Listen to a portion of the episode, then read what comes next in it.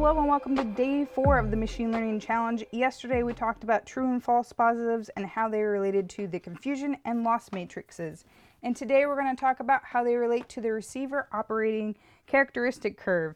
And this is a curve that tells you how good your algorithm is at classifying your outputs. The x-axis has the percentage of false positives that you're getting. The y-axis has the percentage of true positives. And if we were to draw a line on this graph at a 45 degree angle, that would mean we have a 50-50 chance of getting a true or a false positive.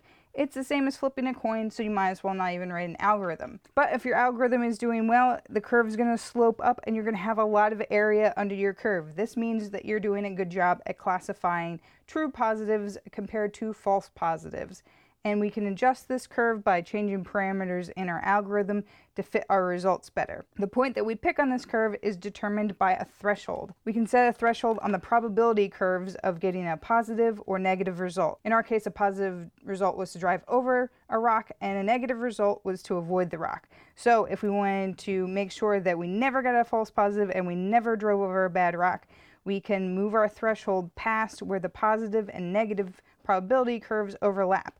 But this means we're also going to go pretty far down on our receiver operating characteristic curve, which we'll call ROC from now on. And we're going to eliminate a lot of the true positives that we could get.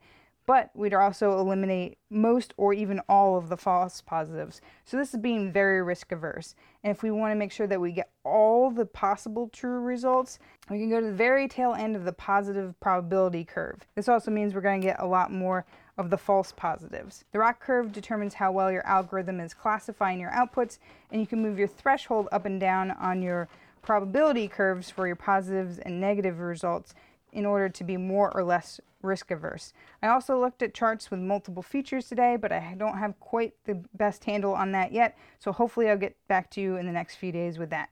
So thank you guys so much for learning with me today, and I will see you tomorrow.